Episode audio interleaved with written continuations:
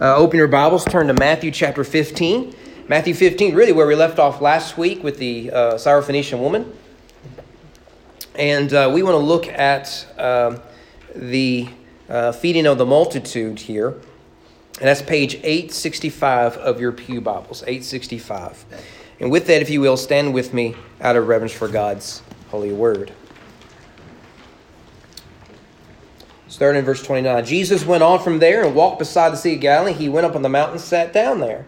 Great crowds came to him, bringing with them the lame, the blind, the crippled, the mute, and many others.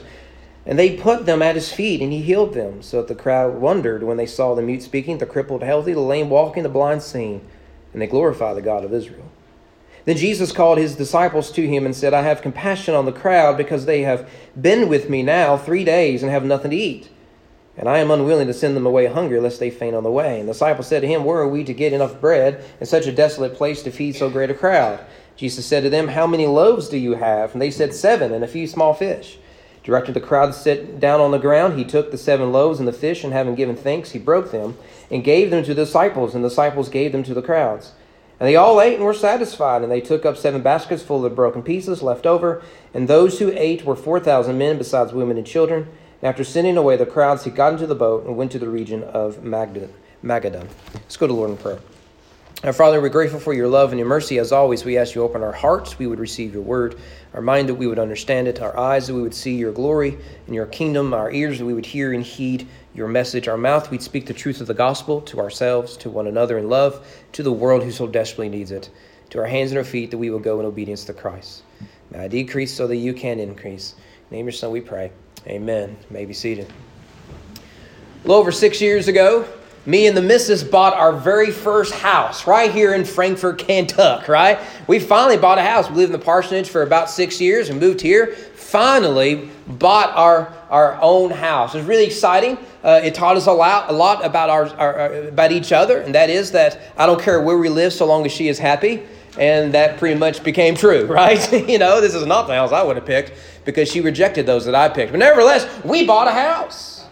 Right? And by the way, I need to give you an updated picture. See, here we're happy. See how happy she is. Six years later, this is the picture. Uh, I have to show you this. She's back in the nursery, so it's less fun when I make fun of her. She's not here. Uh, but I have to show this picture I took yesterday. And the reason this picture is important is I went out to run, and right as out to run, she goes, "Oh, before you leave, I need you to go outside, and I need you to uh, walk in such a way so that when you take a picture of the house, there's no footsteps in the snow." So I had to walk out the back door, round the fence line, right? So I cut out the fence line so you wouldn't see my steps because that would ruin the picture. So, having done all that work, you are going to see this picture and you're going to like it, okay?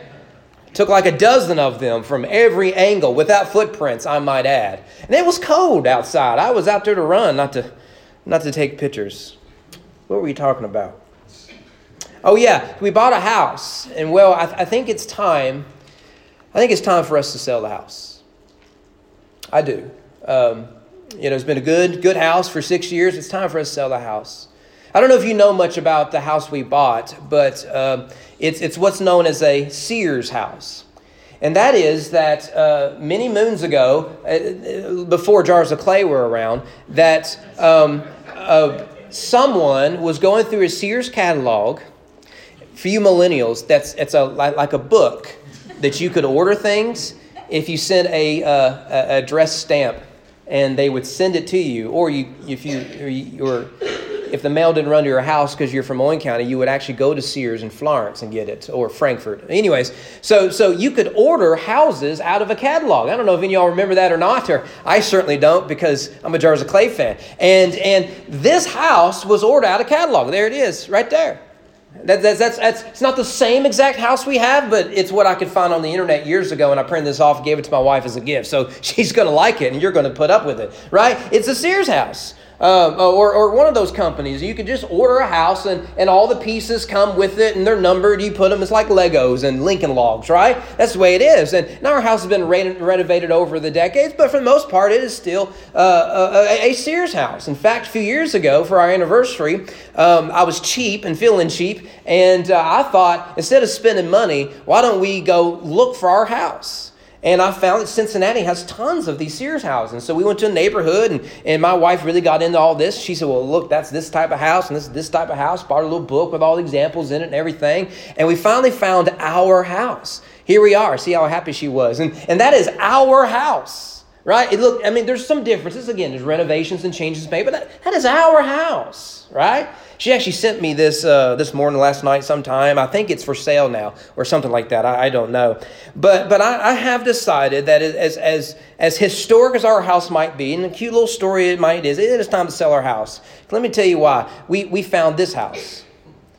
This house, another Sears house, looks just like ours. It is for sale, and it is for sale for eight hundred fifty thousand dollars it's time for us to sell our house. so I don't know what the uh, law says about this, but let me just say if you would like to buy our house, we'll give you a deal. For $800,000, you can buy our house, okay? That is a little more than what we paid for it, okay? Just a little, a couple hundred thousand dollars more, but a significant increase of what we would make in profit. And I just don't understand. It's the same house, right? It's the same house. You can go to Virginia right now. You can buy this house. You get on Zillow or wherever app you want to use. You can buy this house for $850,000. Actually, you can. It's pending. So you're going to have to wait and see if that falls through. But you can get this house right now, $850,000. Why is it that our house isn't worth $850,000? There's three reasons why. It's location location, and location. In fact, whenever Matt and I were, were looking to move uh, to, to a community near here, we were interviewing at another church before, before East Frankfort came around. We, we were looking at houses. We, we knew we were going to have to buy a house. And, and the housing market of this community was double of what it was in Frankfort at the time. I know this because we, we priced those houses and then we bought our house, right? And I mean, the, the other community was double of what it is that we, we bought ours. I remember thinking, there's no way anyone in this world could ever afford a house and, and live here, right? Why? Because the, the most important thing when it comes to real estate is the location of the property. You could take our house and you could literally move it to Virginia where that uh, where this house is and it will be worth $850,000. You could take their house which in Virginia is worth nearly a million dollars and bring it here it's not worth that at all. Why? Location, location, location. The same is true when it comes to reading and interpreting the Bible. Chances are, if you've been trekking with us over these last several weeks, you, we, we read this story, you're thinking, Preacher, we have a problem. We've already done this story. We've already done the feeding of the, the multitude, and, and you would be right. We've already done this story before. In fact, that those opening verses, verses 29 to 31, we've already done that story too.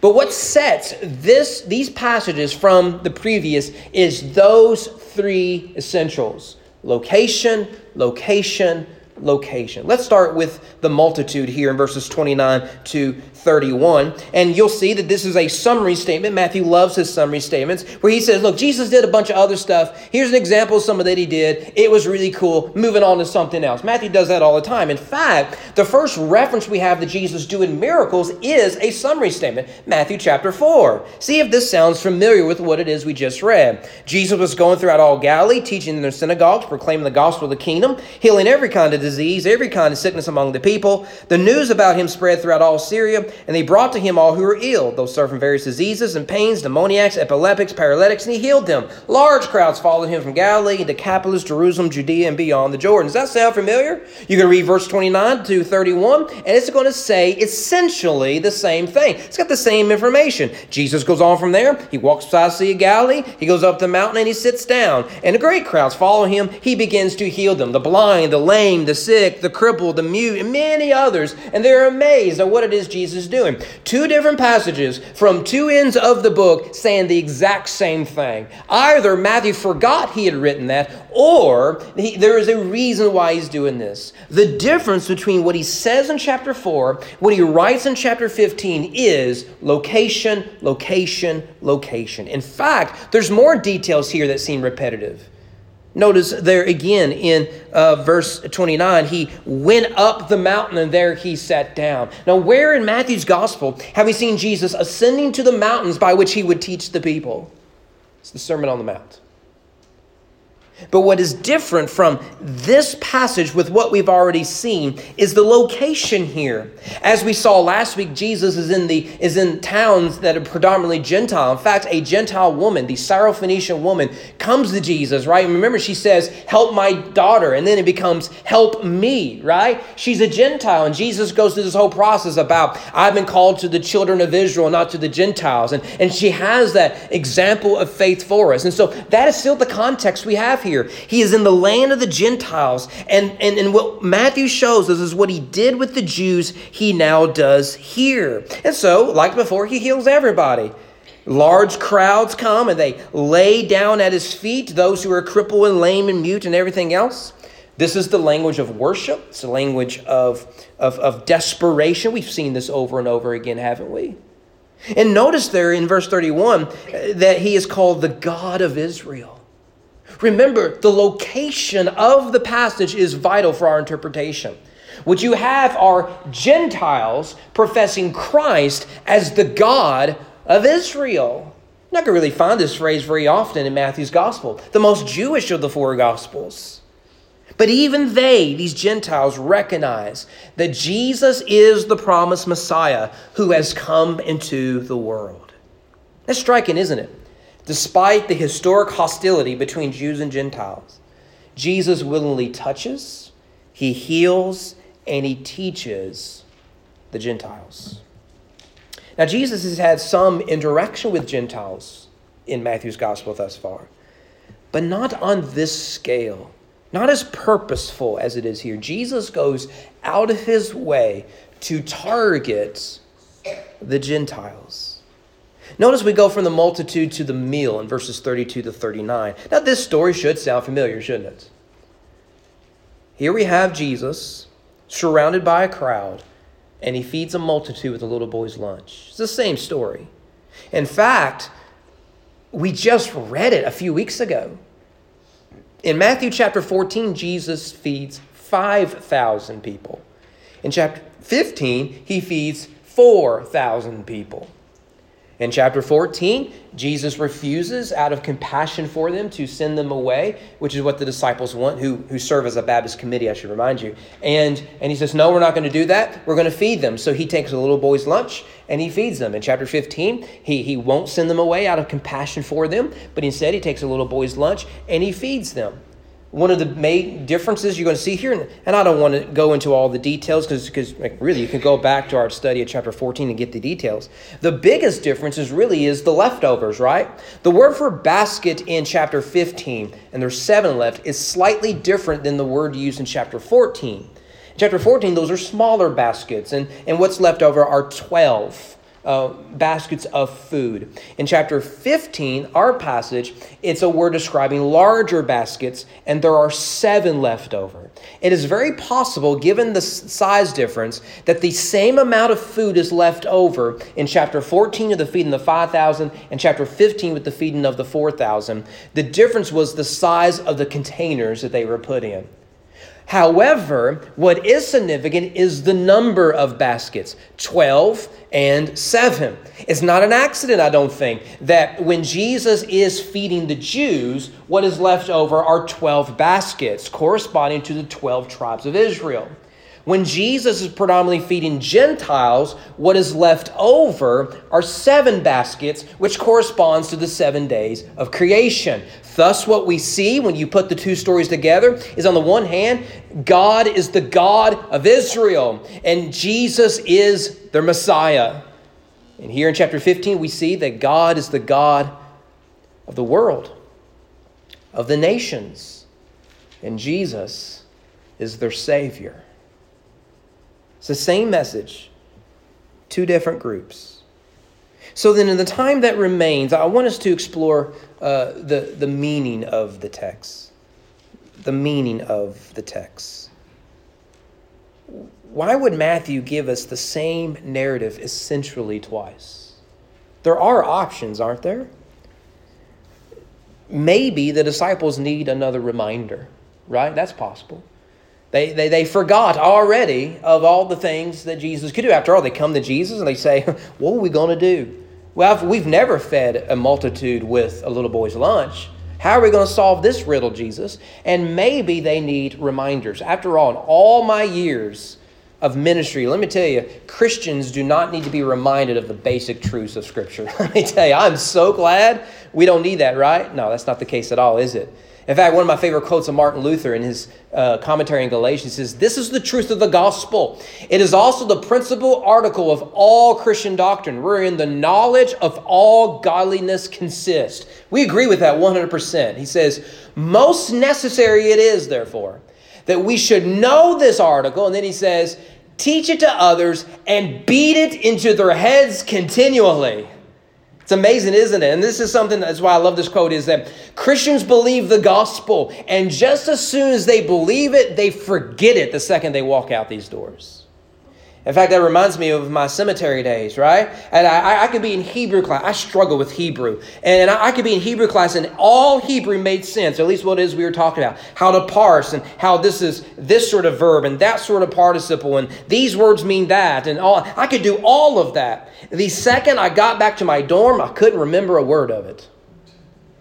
It just something happened during that, that the walking up the stairs. My classroom is in the same building as my dorm room. It's not like I had a 40 minute walk ahead of me. Same thing when it comes to Christians, right? So, so, so maybe, maybe the disciples just forgot. You know, that's, that's what Christians do. That you know, maybe that that's it, or maybe something else is going on here. Some scholars come to this and say, see, this is evidence that Matthew was written by multiple writers. Scholars do this a lot in order to denigrate and to critique the Bible for what it is. And I, I, don't, I don't think that's the case at all. I think the repetition is purposeful. The biggest difference between the two narratives is, you should know by now, location, location, location.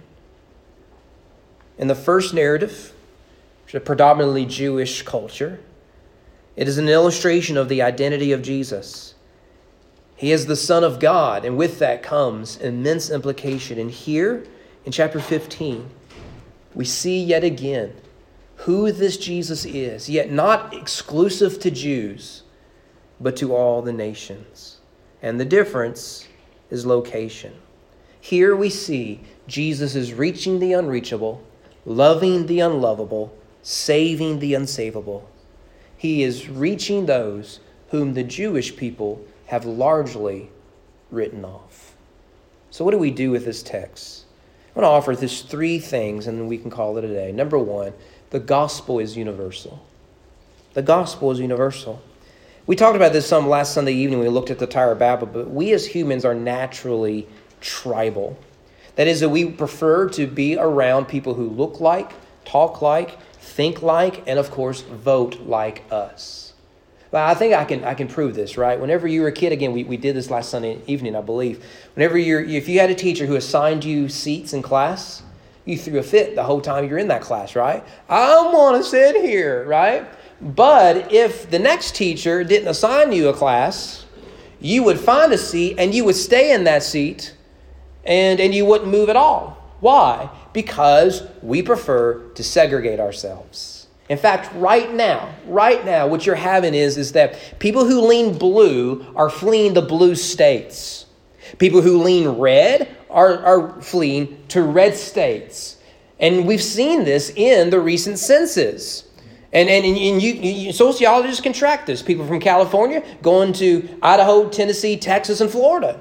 People who are from, from red places like Texas, Tennessee, and Florida, or going to California, right? I mean, we are choosing to segregate ourselves. We have become tribal people. But let me give you some insight on this. You can write this down back here by because it is true and it will always be true. You and I, no matter how old we get, never leave high school.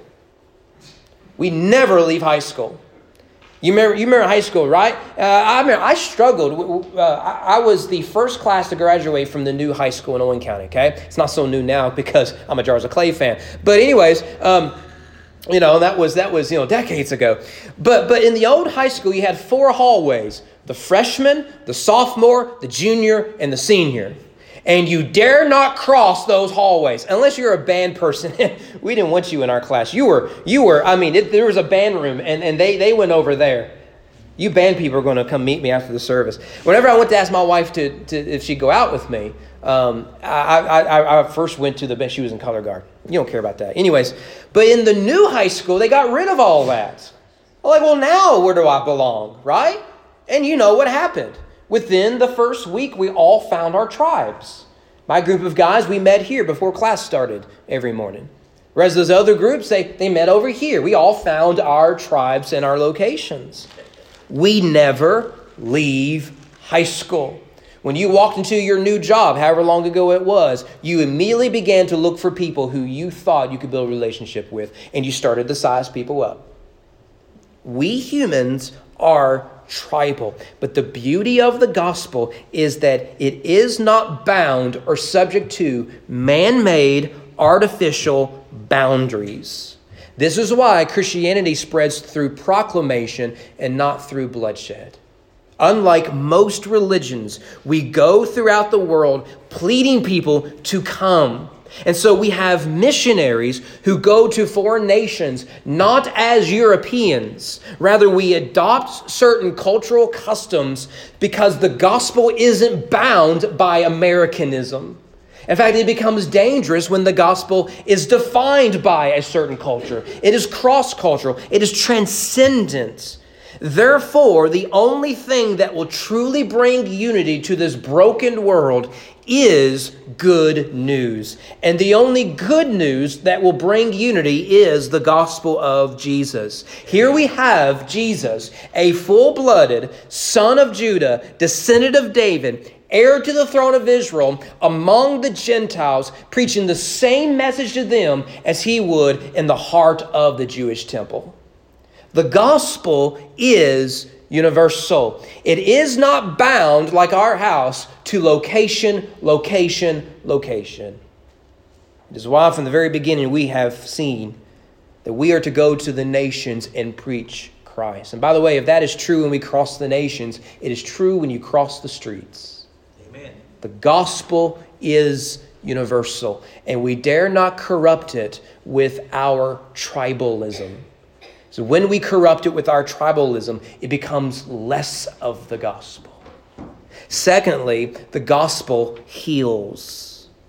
Maybe here this morning you have a past that you are quite ashamed of. Maybe you have a secret that is shameful, and if anyone knew about it, you fear their opinion of you might change. Maybe you feel like you've done too much, gone too far, sinned beyond all hope. Maybe you feel as if your sin is unforgivable, your past is unforgettable, and your regret keeps you up all night. It's just too strong.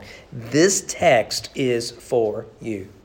Because Jesus grew up in a culture where they all believed that about the sort of people Jesus is healing here.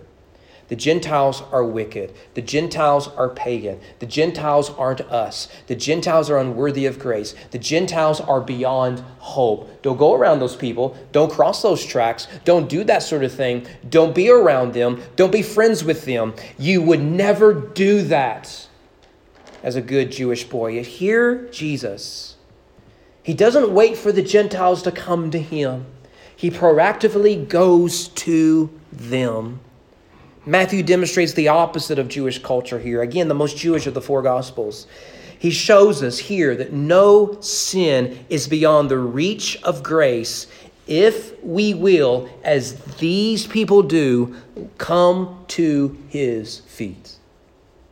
They bring to Jesus the lame, the sick, the demonized, the mute, the blind, the crippled. And Jesus, each and every one of them, extends the hand of grace, just as he did with those with perfect Sunday school attendance records. The gospel heals.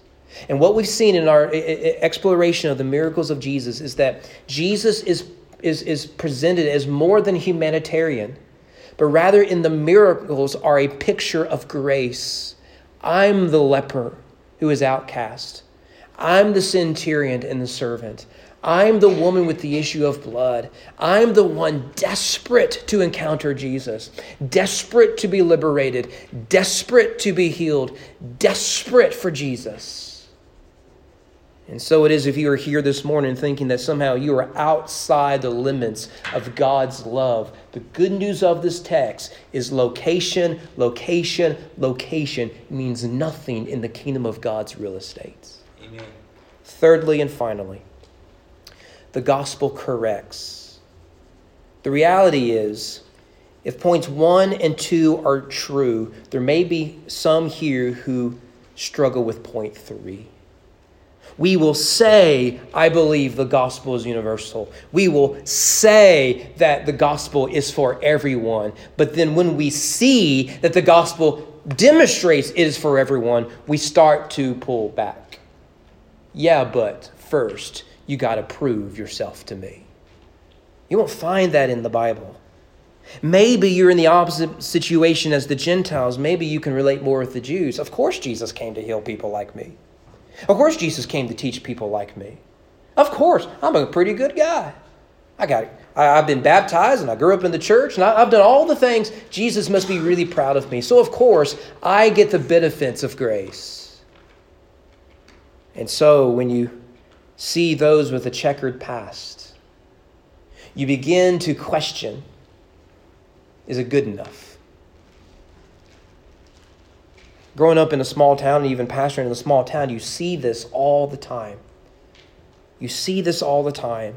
If grace proves sufficient for me, then we start to hesitate. Will it prove hesitate for others?